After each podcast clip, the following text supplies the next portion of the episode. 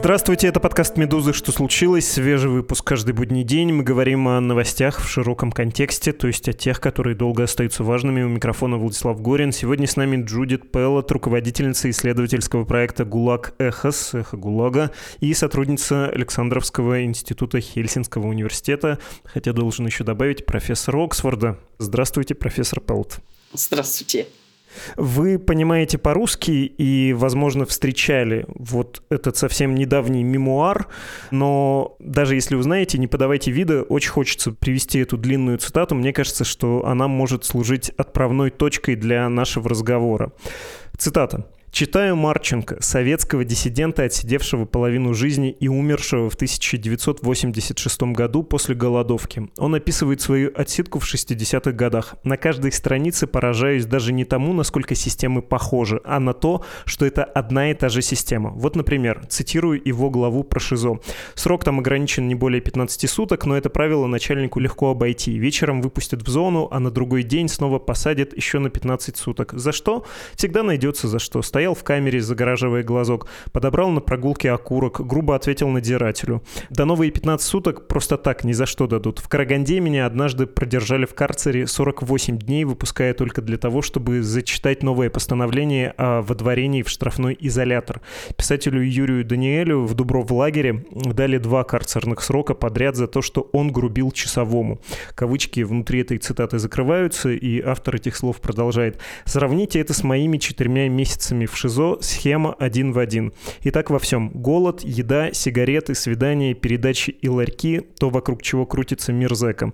Единственное существенное изменение – сейчас в камерах есть вода, канализация и отменена пониженная норма питания, официальная пытка голодом. Ну и коррупции стало больше. Кто-то скажет, а еще сейчас отменили наказание в виде лишения передачи свидания. Ага, посмотрите на меня. Я 7 месяцев в Мелехово, и за это время у меня был один звонок, Одна передача и ноль свиданий. Да, советская тюремная система прошла определенную гуманизацию после смерти Сталина, при котором были самые настоящие лагеря смерти, но после этого она осталась неизменной. Она не имеет ни малейшего отношения к перевоспитанию преступников, она нацелена только на обесчеловечивание заключенного, издевательство над ним и обслуживание незаконных указаний политического руководства страны. Кого надо выпустим, кому надо легко найдем причину добавить срок, кого скажете убьем и оформим заболеванием, как воспаление легких. Так что тюремная система России – это тот же советский ГУЛАГ, просто в каждой зоне еще церковь поставили. Никакой реформе эта система не подлежит, и в прекрасной России будущего должна быть полностью выстроена заново. Конец этой очень длинной цитаты. Я предлагаю не устраивать викторину, это не наш жанр. Автор этих строк Алексей Навальный, российский оппозиционный политик, находящийся в тюрьме, точнее даже в ШИЗО, в штрафном изоляторе, как он, собственно, сам написал, много дней подряд.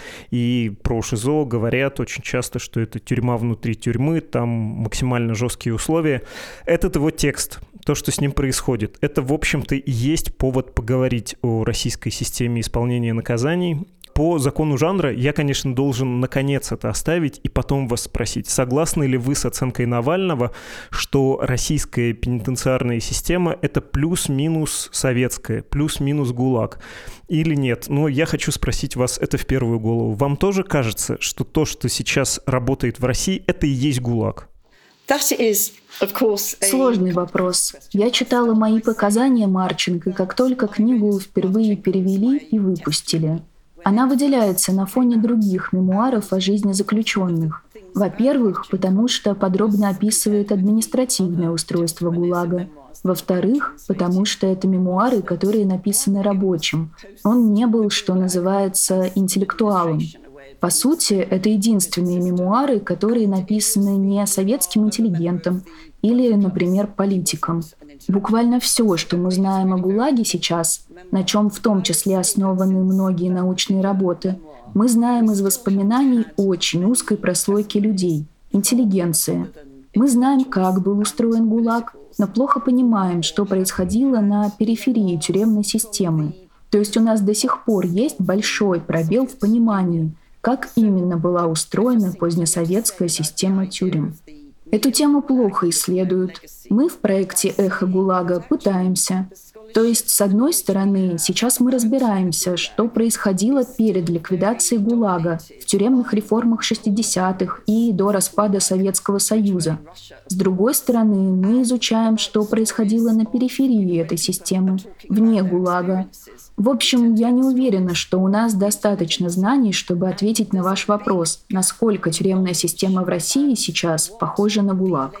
Если вы спрашиваете меня про сам ГУЛАГ, опять-таки мы очень мало знаем и о нем, и о том, что происходило с тюремной системой после. Вы знаете, многие исследования на эту тему в России сейчас приостановлены. В общем-то, в России сейчас вообще много вещей, которые люди хотели бы, но не могут делать. Особенно мало мы знаем о том, что происходило с тюремной системой в 70-х и 80-х. В общем, мне кажется, что когда говорят, что тюрьма в России сейчас — это ГУЛАГ, это скорее такое политическое высказывание. Исследователи утверждать так не могут. Чтобы такая возможность появилась, мы должны систематизировать знания, детально изучить, как были устроены тюрьмы, какими были тюремная система и уголовная политика, и что из этого практикуют сейчас. Наверное, сложнее всего анализировать уголовную политику. Честно говоря, до вторжения России в Украину мне не нравилось, когда термин «неогулаг» используют, чтобы описать тюрьмы в России. Так поступали и правозащитные организации, и медиа, «Медуза», «Новая газета». Конечно, я никогда не критиковала никого открыто.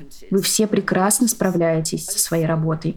Но с моей академической точки зрения, прежде чем сказать «это неогулаг», мы должны разобраться, что именно мы под этим имеем в виду.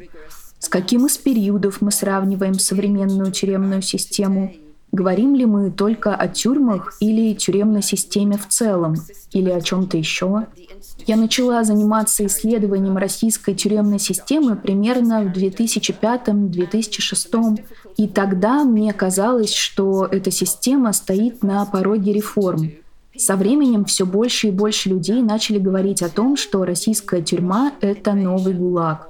У нас становилось все больше информации, которая это как бы подтверждала — и даже тогда я все еще не была уверена, что мы действительно можем говорить о новом ГУЛАГе. И еще, наверное, стоит добавить вот что. Я уже сказала, что я смотрю на тюремную систему как академический ученый. При этом в последние 10 лет я еще и консультант в делах об экстрадиции из Великобритании в Россию. Ну, вы знаете эти истории. Путин хочет вернуть олигархов в Россию, все такое.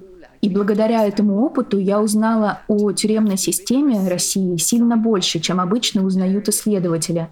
О размерах бараков в тюрьмах, о том, чем кормят заключенных, о том, как с этими заключенными обращаются, когда они болеют, о пытках. После этого я пересмотрела свою точку зрения. Я поняла, что российская тюремная система деградирует. Возможно, поэтому я не была удивлена, когда узнала, что российские военные пытают и убивают мирных жителей в Украине. К тому моменту я уже знала, потому что читала об этом, отсматривала видео, свидетельства, знала о пытках и унижениях в российских исправительных колониях и СИЗО. В общем, это был момент осознания. Я поняла, что насилие — основа тюремной системы России — и, наверное, даже больше в политике и обществе тоже. Насилие — это такой способ поддерживать дисциплину в России. Я исследую эту тему. Правда ли, что насилие в тюремной системе России в последние 10-20 лет — это такое наследие позднесоветского периода? Ну, то есть мы знаем, что нравы в ГУЛАГе были предельно жестоки. То, что мы видим сейчас, это реконструкция ГУЛАГа, как бы новое открытие, или это насилие со времен ГУЛАГа было всегда? Потому что теперь мне кажется, что насилие — это стержень российской тюремной системы. Простите за такой скомканный ответ. Возможно, это даже нельзя назвать ответом. Что я пытаюсь сказать? Да, безусловно, в тюремной системе современной России есть элементы, которые как бы повторяют те, что были в ГУЛАГе. При этом, я думаю, важно не упустить из виду то отрицательное, что появилось в этой системе уже после распада Советского Союза. Те тенденции и процессы, которые развивались уже в России, ставшей авторитарной страной. А мы знаем, что насилие — это основной способ поддерживать дисциплину в авторитарных режимах. В общем, мне кажется, что тюремная система в России сейчас — это такой микс из того, что осталось от ГУЛАГа и новых методов давления, которые появились уже в современной России. И для меня, как ученого, пожалуй, самый важный вопрос такой. Мы видим, как выглядит тюремная система в России сейчас, что ее определяет, то новое, что в ней появилось, или это буквальное повторение тюремной системы в СССР? Ваша мысль про связь тюремной культуры с другими общественными явлениями, в том числе с поведением солдат, да, плохо дисциплинированных и непонятно зачем отправленных в чужую страну, это очень интересная мысль. Я думаю, что мы к ней вернемся, тем более, что есть примеры куда более непосредственной связи войны с российскими тюрьмами. Я говорю про призыв в ЧВК из пенитенциарной системы, но про советскую, постсоветскую систему говоря, мы же, вы точнее, как исследователь, как академический ученый, могли видеть и не инвитро, а инвиво, как другие постсоветские страны и постсоциалистические разобрались со своими тюремными системами, как они решали проблемы там и куда пошла российская система, да, то есть есть чем сравнить. Вот если смотреть на куда более корректное сравнение не советского опыта с нынешним постсоветским российским, а, скажем, эстонского с российским, что мы можем увидеть? Насколько эта система порочна сама по себе, что ли? Простите за неакадемические термины. Нет, это хороший вопрос. В проекте «Эхо ГУЛАГа» мы изучаем опыт других стран, смотрим, как все устроено в Эстонии, Румынии, Грузии. Еще мы следим за тем, как в российских тюрьмах обращаются с мигрантами из Узбекистана. Недавно я начала работать с коллегой из Украины, так что в нашем списке стран теперь есть еще и она. Когда сравниваешь опыт этих стран, понимаешь, в каких разных направлениях развивались тюремные системы постсоветских стран, насколько далеко они ушли от того, что вообще можно назвать советской тюремной системой. Хотя, опять-таки, здесь нельзя обобщать. Даже в разных частях Советского Союза эта система функционировала по-своему. Для верности давайте скажем, что мы берем временной промежуток с 89 по 91 год – как вы знаете, советская тюремная система была во всех странах Восточного блока. Так вот, ближе всего к так называемой европейской модели тюрем Эстония. Что они сделали? К распаду Союза у них было что-то вроде 20-22 исправительно-трудовых колоний. После распада они закрыли все до одной и провели радикальную тюремную реформу. Вместо бараков они открыли, как они сами их называют, евротюрьмы – супертюрьмы, в которых заключенные находятся в камерах. Это очень важно. То есть они полностью избавились от бараков и всего, что было с ними связано. Ну, то есть этого коллективистского подхода к тюремному менеджменту. По сути, они отстроили, как они сами их называют, тюрьмы европейского типа. Они универсальные. То есть в этих тюрьмах находятся люди, которых обвинили в преступлениях разной тяжести и которым, соответственно, дали разные тюремные сроки. Мы брали интервью у бывших заключенных таких тюрем, и не все из них были довольны этой эстонской системой. Некоторые заключенные говорили, что в советской системе им было интереснее, даже несмотря на то, что в 90-е в эстонских тюрьмах царил такой же беспредел, как в России. Мы знаем о статистике убийств в эстонских тюрьмах того времени. Там каждую неделю умирал один заключенный. И даже несмотря на это, по сути, люди ностальгировали по временам, когда они жили одной большой коммуной. В общем, Эстония ушла дальше всего от советской тюремной системы. Она ближе всего к европейскому типу тюремной системы. Хотя и у эстонской системы есть свои проблемы. Меньше всего изменились тюремные системы в России, Украине и Беларуси. Во многих бывших коммунистических странах есть проблемы с тюремными системами. В Комитете по предотвращению пыток при Совете Европы часто их критикуют за разные вещи. Конечно, им самим не нравится стоять в одном ряду с Россией. Я согласна с вами. На самом деле важный вопрос. В чем важнее разобраться? Не в том, правда ли тюремная система в России — это тот же ГУЛАГ. Нет, важнее понять, почему Россия за все время так и не смогла избавиться от этого советского наследия. Что за обстоятельства помешали тюремной системе в России стать более гуманной? Сейчас людей помещают в эту систему в основном, да почти всегда, для запугивания.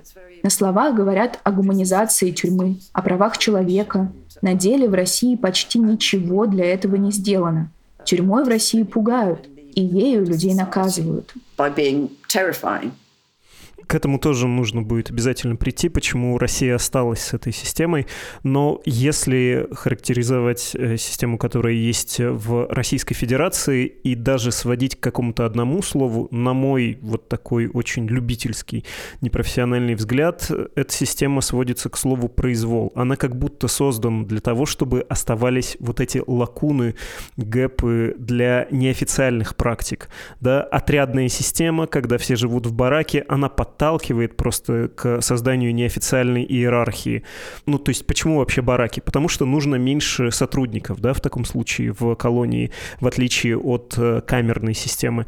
Дефицит сотрудников, он тоже провоцирует каким-то неофициальным, неуставным отношением. Вы также на это смотрите, что это способ экономии, из которого растет очень много бед. Ты просто ну, не можешь э, жить по правилам и устроить систему жизни большого количества людей, тебе приходится вступать с ними в неофициальные отношения, там, выделять каких-то административно лояльных, заводить, ну или как-то закрывать глаза на понятийные вещи, то, что называется по-русски, собственно, понятиями и против противоречит на самом деле закону. В этом корень зла, в этом сущность этой системы. Вы имеете в виду, что реформы не проводились из-за экономии? Нет, думаю, дело совсем не в этом. И я не думаю, что им не хватает сотрудников. Вы знаете, в российской тюремной системе заняты больше четверти миллиона человек. В российских тюрьмах хватает работников. Тем более, что количество заключенных снижается. Да и невозможно оправдать пытки и жестокое обращение с заключенными недостатком денег. Это важно для контекста. В общем, я не думаю, что дело в деньгах. Если бы они закрыли все эти колонии на окраинах страны, они могли бы сэкономить много денег. Этот вопрос обсуждали долгие годы, но так никто этого и не сделал. Сейчас, наверное, можно предположить, что эти места сохранили на случай массовых репрессий. Что действительно могло помешать реформам, так это коррупция – она буквально пронизывает тюремную систему сверху донизу. Нажиться в этой системе пытаются почти все, от управляющих до охранников. Система устроена так, что на ней можно заработать. Поэтому у тюремных начальников нет никакой мотивации эту систему менять. Они хотят, чтобы она оставалась ровно такой же. Даже вот эта культура общежития в тюрьмах, она дает возможность для особых отношений между тюремными надзирателями и заключенными – по сути, для сделок. Работники тюрем получают деньги, а заключенные – то, о чем они просят. Я бы сказала, что коррупция в тюремной системе – это, наверное, и есть одна из тех вещей, которая появилась в системе уже в новое время. То есть, конечно, коррупция была и в советское время, но не в таком масштабе. И именно коррупция сильно мешает реформировать российские тюрьмы. К тому же к этой коррупции привыкли, особенно в регионах. В общем, я не уверена, что реформа для России — это дорого. И именно поэтому эти реформы не случились. Да и вообще, знаете, дела в российских тюрьмах стали обстоять сильно хуже в последние 20 лет. Я про жестокое обращение с заключенными и другие вещи. Так вот, за это время, то есть с 90-х, государство вернуло российские тюрьмы под свой контроль. В это время бюджет страны рос за счет доходов от продажи нефти. Эти деньги можно было бы пустить на реформы, улучшить тюрьмы в регионах, создать систему пробации, то есть социализации, адаптации заключенных. Но вместо этого этими деньгами, видимо, оказались набиты чьи-то карманы. Только сейчас, спустя 30 лет после распада Союза, в России заговорили о создании службы пробации. Эту и другие реформы уже давно можно было бы провести. Возможно, в России стало бы меньше заключенных. Но коррупция сильно мешает реформировать тюремную систему. И, конечно, то, что называется отделы по оперативно-розыскной деятельности, то есть органы дознания, которые действуют в системе ФСИН внутри колоний, я не понимаю, почему они до сих пор существуют. В общем, не думаю, что реформировать тюремную систему в России не получается, потому что на это не хватает денег. Коррупция как самоцель и как поддерживающая эту систему сила, это понятно. А как вам кажется, когда туда попадают политические заключенные, у которых, несмотря на индивидуальные методы давления, вот, например, Навальный про это говорит, и, наверное, можно ему верить, что с ним занимаются индивидуально, ему индивидуальные пытки устраивают, да, индивидуально подсаживают в соседи психически нестабильного человека с расстройством, который просто не дает спать, а это равносильно пытки лишения сна, или в камеру подселяют человека, которого вывозят привозят в больницу с тем, чтобы он заразился и принес в камеру инфекцию. Ну, то есть какие-то изощренные совершенно издевательства, включается музыка громко, чтобы тоже в течение дня было как бы невыносимо. Разные-разные-разные методы воздействия. Это все понятно. Но при этом у Навального, конечно, есть преимущество, что он на виду, и его нельзя по-тихому где-то забить, а потом объявить это пневмонией или проблемами с сердцем, написать справку, как это, в общем, общем, было в других колониях, и есть тому свидетельство вполне, которым можно доверять. Попадание человека, который про это рассказывает, та же история была с Пусирает, да, например, это насколько противоречит, что ли, вот этим негласным правилам системы. Тюрьму это начинает как-то изнутри разрушать, что ли, вот этот вот э, ужасный порядок в ней заведенный. Рушит ли это систему? Знаете, сейчас сложно предположить, что будет с Россией в целом, даже в ближайшие несколько лет. Мне кажется, что правозащитные организации в России делают видимыми не только политических заключенных, вроде Навального. Благодаря им мы знаем о том, что происходит в российских тюрьмах в целом. У обычных заключенных тоже есть шанс придать что-то огласке, пожаловаться. Проблема в том, что этому противостоит обратная сила — тюремной системы. Я не уверена, что отвечаю на ваш вопрос. Вот, например, в российских тюрьмах были бунты. Раз они были, значит, далеко не все в тюрьмах довольны тем, что там происходит. Сейчас мы знаем о тюрьмах в России сильно больше, чем раньше. При этом я не уверена, что общество в России к этому восприимчиво. Причем нет разницы, кто именно об этом говорит. Навальный или, например, заключенные, которые рассказывают о пытках. Есть исследования о том, как уживаются в российских тюрьмах разные субкультуры. Скажем, воры и активисты терпеть друг друга не могут. В общем, новые элементы сильно меняют тюремное общество. Могут ли политические заключенные вроде Навального изменить систему? Я думаю, нет. И, наверное, сам Навальный, которого мне очень жаль, вряд ли надеется на это. Они раз за разом отправляют его в ШИЗО, потом выпускают на день-другой и отправляют обратно. За ним очень пристально следят. Меня в хорошем смысле поражает, как политические заключенные в России сейчас остаются на связи с внешним миром. Конечно, они делают это через адвокатов – но при этом кажется, что они не мыслят себя в отрыве от политики, они остаются в ней. Например, я брала интервью у Михаила Ходорковского, и он рассказывал мне не только о том, как обращались с ним, но и о других заключенных.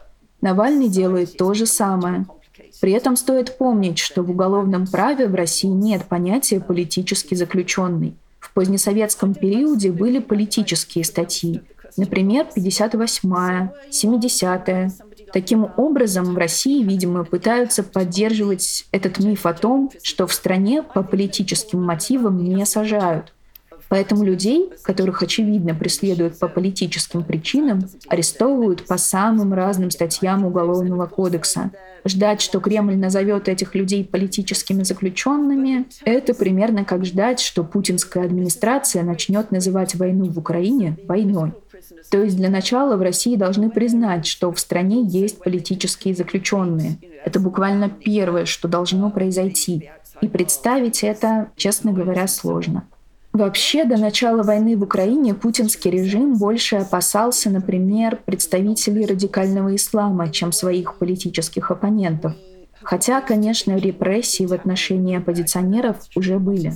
В криминологических журналах, в том числе на Западе, много споров о том, что делать с теми, кого считают радикальными мусульманами. Стоит ли создавать для таких заключенных отдельные колонии, не узнаете, сослать их подальше от других заключенных или содержать их в обычных колониях вместе со всеми. Западные пенологи до сих пор не пришли в этом вопросе к какому-то общему мнению.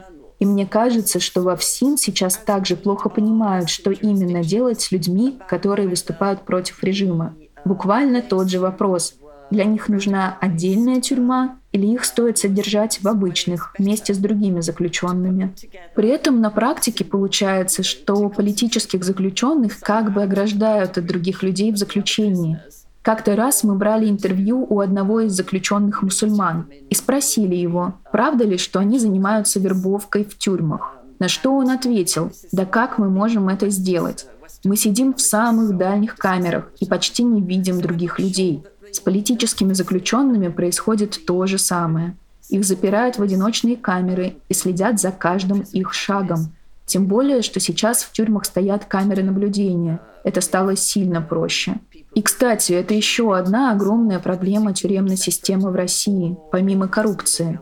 В других странах такая слежка прямо нарушает права заключенного. В России эта слежка, по сути, нормализована. Из интервью с заключенными мы узнали о многих репрессивных практиках в российских колониях. Их могут использовать работники тюрем, а могут и люди, которые пошли с ними на сделку. Все эти практики унижают человеческое достоинство, но в тюрьмах России это норма. Это и называется сидеть в российской тюрьме. Мы уделяем очень много внимания и совершенно справедливо вопиющим случаям пыток заключенных – я, к сожалению, видела все эти видео с пытками в колониях, которые опубликовал Владимир Осечкин. Я уверена, вы тоже про них знаете. Но при этом меня также поражает жестокость и насилие, с которыми заключенные сталкиваются каждый день. Европейский суд по правам человека, например, не берет это в расчет. И меня всегда это удивляло. Почему? Это ежедневное унижение, не говоря уже о бараках, где у тебя нет никакого личного пространства. Там постоянно шумно, там самосуд. В российских тюрьмах были международные проверки. Они видели, что там творится. И участники ни одной из этих проверок не подали жалобу в Европейский суд по правам человека. При этом и по правилам Манделы, так называются минимальные требования ООН к соблюдению прав заключенных, а также по европейским тюремным правилам, такие тюремные бараки допустимы только тогда, когда тюремные работники держат все под контролем. В России, конечно, не так. К тому же, когда ты селишь людей в одну камеру, нужно очень-очень внимательно подходить к их подбору. При этом само по себе такое коллективное существование в тюрьме – неплохая идея. На Западе, например, есть что-то вроде домов, в которых заключенные живут под одной крышей. Но такие общежития должны быть под контролем, и в них ни в коем случае нельзя селить людей без разбора. В России этого не происходит, и это большая проблема. Кстати, поэтому в тюрьмах в России так много субкультур. По сути, заключенные сами выстраивают иерархию.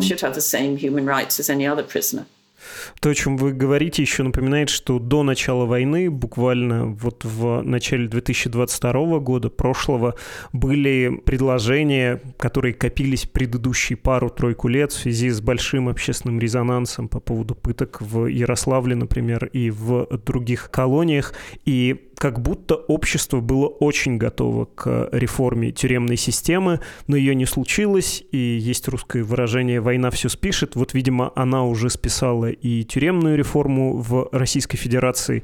И, в общем, с горестью можно на это посмотреть, как и на предыдущие десятилетия после крушения Советского Союза, потому что государство, очевидно, тюремной системой не занималось, не хотело ее исправить, не хотело ее гуманизировать, у вас есть ответ, почему никогда ничего в этом направлении не пытались изменить? Понятно, соблазнительно сейчас думать, что Путин готовился к войне, и ему нужно было чем-то пугать, не знаю, оппозиционеров и вообще нелояльно настроенную часть общества, а еще такой он прозорливый, понял, что можно заключенных вербовать и использовать как пушечное мясо, но это наивно так думать. Очевидно, что не было никакого замысла, и при этом была очевидная проблема. Гигантская социальная проблема, которая влияла на все общество, отравляла его. Почему никто ничего не делал? Почему этим не занимались? Есть у вас объяснение, какое у вас сложилось впечатление?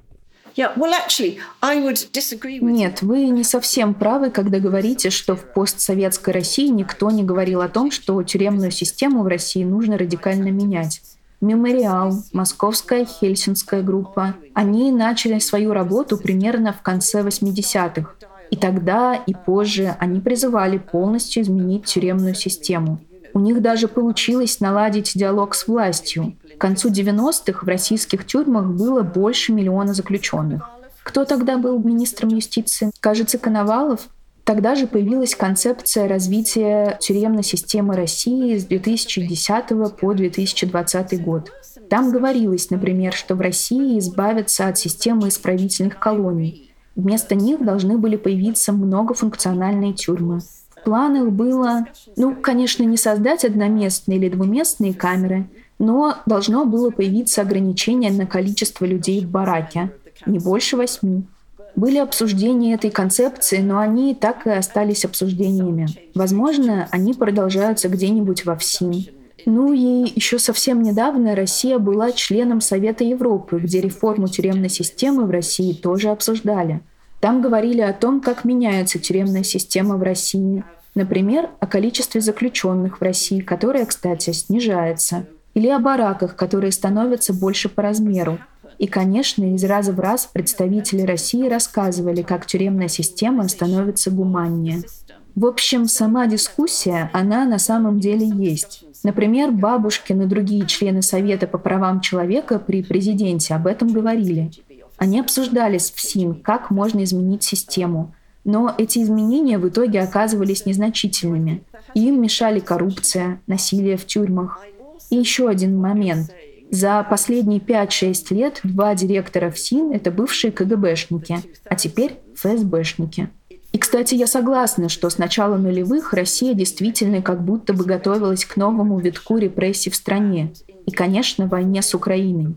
Я недавно написала текст. Мне кажется, что у Ридл должна быть его версия на русском. Оригинал в британской The Guardian. Так вот, меня поразило, что количество заключенных в России за последние 10 лет сократилось вдвое. И при этом количество мест в исправительных колониях осталось примерно таким же. Я начитала около 300 тысяч свободных мест. Почему они просто не закрыли пустующие колонии? Почему не распределили туда людей из других колоний? Видимо, для того, чтобы теперь держать там пленных из Украины и отправлять туда людей, которые выступают против войны против которых возбудили уголовные дела. Таких, правда, пока не очень много. Репрессии в России вышли на новый уровень. Этот закон об иностранных агентах. В общем, в тюрьмах много мест для тех, кого могут захотеть как-то наказать. При этом вот что интересно. Несмотря на выход России из Совета Европы, ФСИН, мне кажется, все еще пытается поддерживать этот миф о том, что Россия как бы придерживается международных правил. При этом, даже находясь в Совете Европы, Россия делала это как бы нехотя, будто шла на уступки. Когда Россия еще только вступала в Совет Европы, у России были обязательства, которые она должна была выполнить. Одно из таких – демилитаризация тюремных служащих. Этого не случилось. Но, опять-таки, самое интересное, во ФСИН все еще придерживаются этой риторики. Мы пытаемся сделать тюремную систему гуманнее. Мы ее реформируем. Они отправляют офицеров в СИН, в ДНР и ЛНР, чтобы, как они говорят, наладить порядок и там. В моей голове, честно говоря, не укладывается, как это вообще возможно. В общем, на словах они все еще говорят о реформах. При этом сама система остается прежней, и заключенными в ней обращаются просто чудовищно. Надеюсь, я ответила на ваш вопрос. Да, я, когда вы говорили, подумал об очень печальном факте, который нам принес и, в частности, 2022 год, и, видимо, в 2023 это усугубится, чем в период войны стали российские тюрьмы, система наказаний. Они стали идеальным ресурсом для вербовки солдат, для того, чтобы угрожать, собственно, попаданием в эти тюрьмы, а еще всякие инициативы, над которыми пока можно смеяться, но у которых очень плохая перспектива, если они будут развиваться типа принудительного труда на больших стройках, как говорилось при советской власти, на стройках народного хозяйства. Ну, то есть, если бы я сидел в Кремле и занимался тем, чем там сейчас занимаются, я был бы очень доволен такой системой исполнения наказаний. Она просто является какой-то идеальной, на самом деле демонической, но вот идеальной в смысле управленческой системы машиной по производству солдат, производству угроз и, если нужно, производству каторжных рабочих. У вас такой же печальный вывод, что в рамках этой системы нельзя ждать никаких изменений, никакой больше гуманизации. Где тот Совет Европы сейчас? Очень выгодно иметь такую систему исполнения наказаний. Да, конечно, я согласна с вами. И я рада, что вообще есть люди вроде вас, которые открыто говорят о том, что думают. Но мы, то есть академические ученые, знаете, более осторожны в своих выводах. Если бы мы с вами выпили по рюмке, а после вы спросили меня, что я думаю о тюремной системе в России, ох, вы, наверное, были бы сильно удивлены моим ответом. Конечно, вы правы, война приводит к росту насилия. При этом, мне кажется, не стоит забывать, что эта карательная система в тюрьмах, в общем-то, давно уже узаконена. Причем узаконена лично Владимиром Путиным. Страной руководит президент, который использует тюремный жаргон. И посмотрите на методы, которыми он борется с оппозицией. Любая оппозиция для него — враги. И все, что происходит в Украине сейчас, все это, конечно, очень тесно связано. И тюрьма, тут вы совершенно правы, становится очень важным звеном в этой государственной системе. Заключенных вербуют и отправляют воевать на фронт. И одновременно с этим в тюрьму отправляют тех, кто выступает против этой войны. И простите, что перебиваю, был же еще случай не один, когда с оккупированных территорий забирали заключенных из украинских тюрем, для того, чтобы, ну, это мнение Ольги Романовой довольно правдоподобное, для того, чтобы их тоже использовать как э, живую силу, да, мобилизовать в армию. Да, конечно. На самом деле это началось еще в 2014 в Крыму. В общем-то, именно тогда и началась эта война. Людей сажали в тюрьму и потом как можно быстрее вывозили в другие регионы. Их помещали в СИЗО и пытались таким образом как бы интегрировать их в Россию. То же самое происходит сейчас с украинцами, которых берут в плен. С сентября ПСИН работает на территории ДНР и ЛНР. И одни из главных функций ПСИН сейчас — это, во-первых, поместить и увести как можно дальше людей, которые могут создать проблемы на местах. И, во-вторых, по максимуму использовать их труд. И я, конечно, согласна с оценками Ольги Романовой. Несколько лет назад в России провели реформу, которая вводила принудительные работы как альтернативу наказанию в виде лишения свободы. Это было сделано, чтобы использовать труд мигрантов из Центральной Азии, Узбекистана, Таджикистана. По сути, это никакая не альтернатива тюремному заключению. То есть в теории это неплохая реформа, но на деле заключенные становятся кем-то вроде рабов. Они также живут в бараках, под надзором. На Западе это могло бы называться чем-то вроде тюрьма открытого типа. Но это все еще тюрьма, и люди, которые там находятся, заключенные. То есть они не живут, скажем, у себя дома, рядом со своими семьями. В общем, вот что я пытаюсь сказать. В России отрицательный прирост населения, и власти этим очевидно обеспокоены. Тем, что не будет хватать рабочих рук, не будет хватать солдат. It is so, so pity. Очень-очень грустно. Спасибо вам гигантское, профессор. Простите, если временами я говорила слишком прямо, не сглаживая углы. Мне кажется, что люди, которые занимаются этой темой в России и за ее пределами, они просто вынуждены очерстветь, что ли, чтобы разобраться в том, что происходит. Um, Thank you so much. Спасибо огромное. Это была Джудит Пеллот, руководительница исследовательского проекта «Эхо ГУЛАГа», сотрудница Александровского института Хельсинского университета и профессор Оксфорда.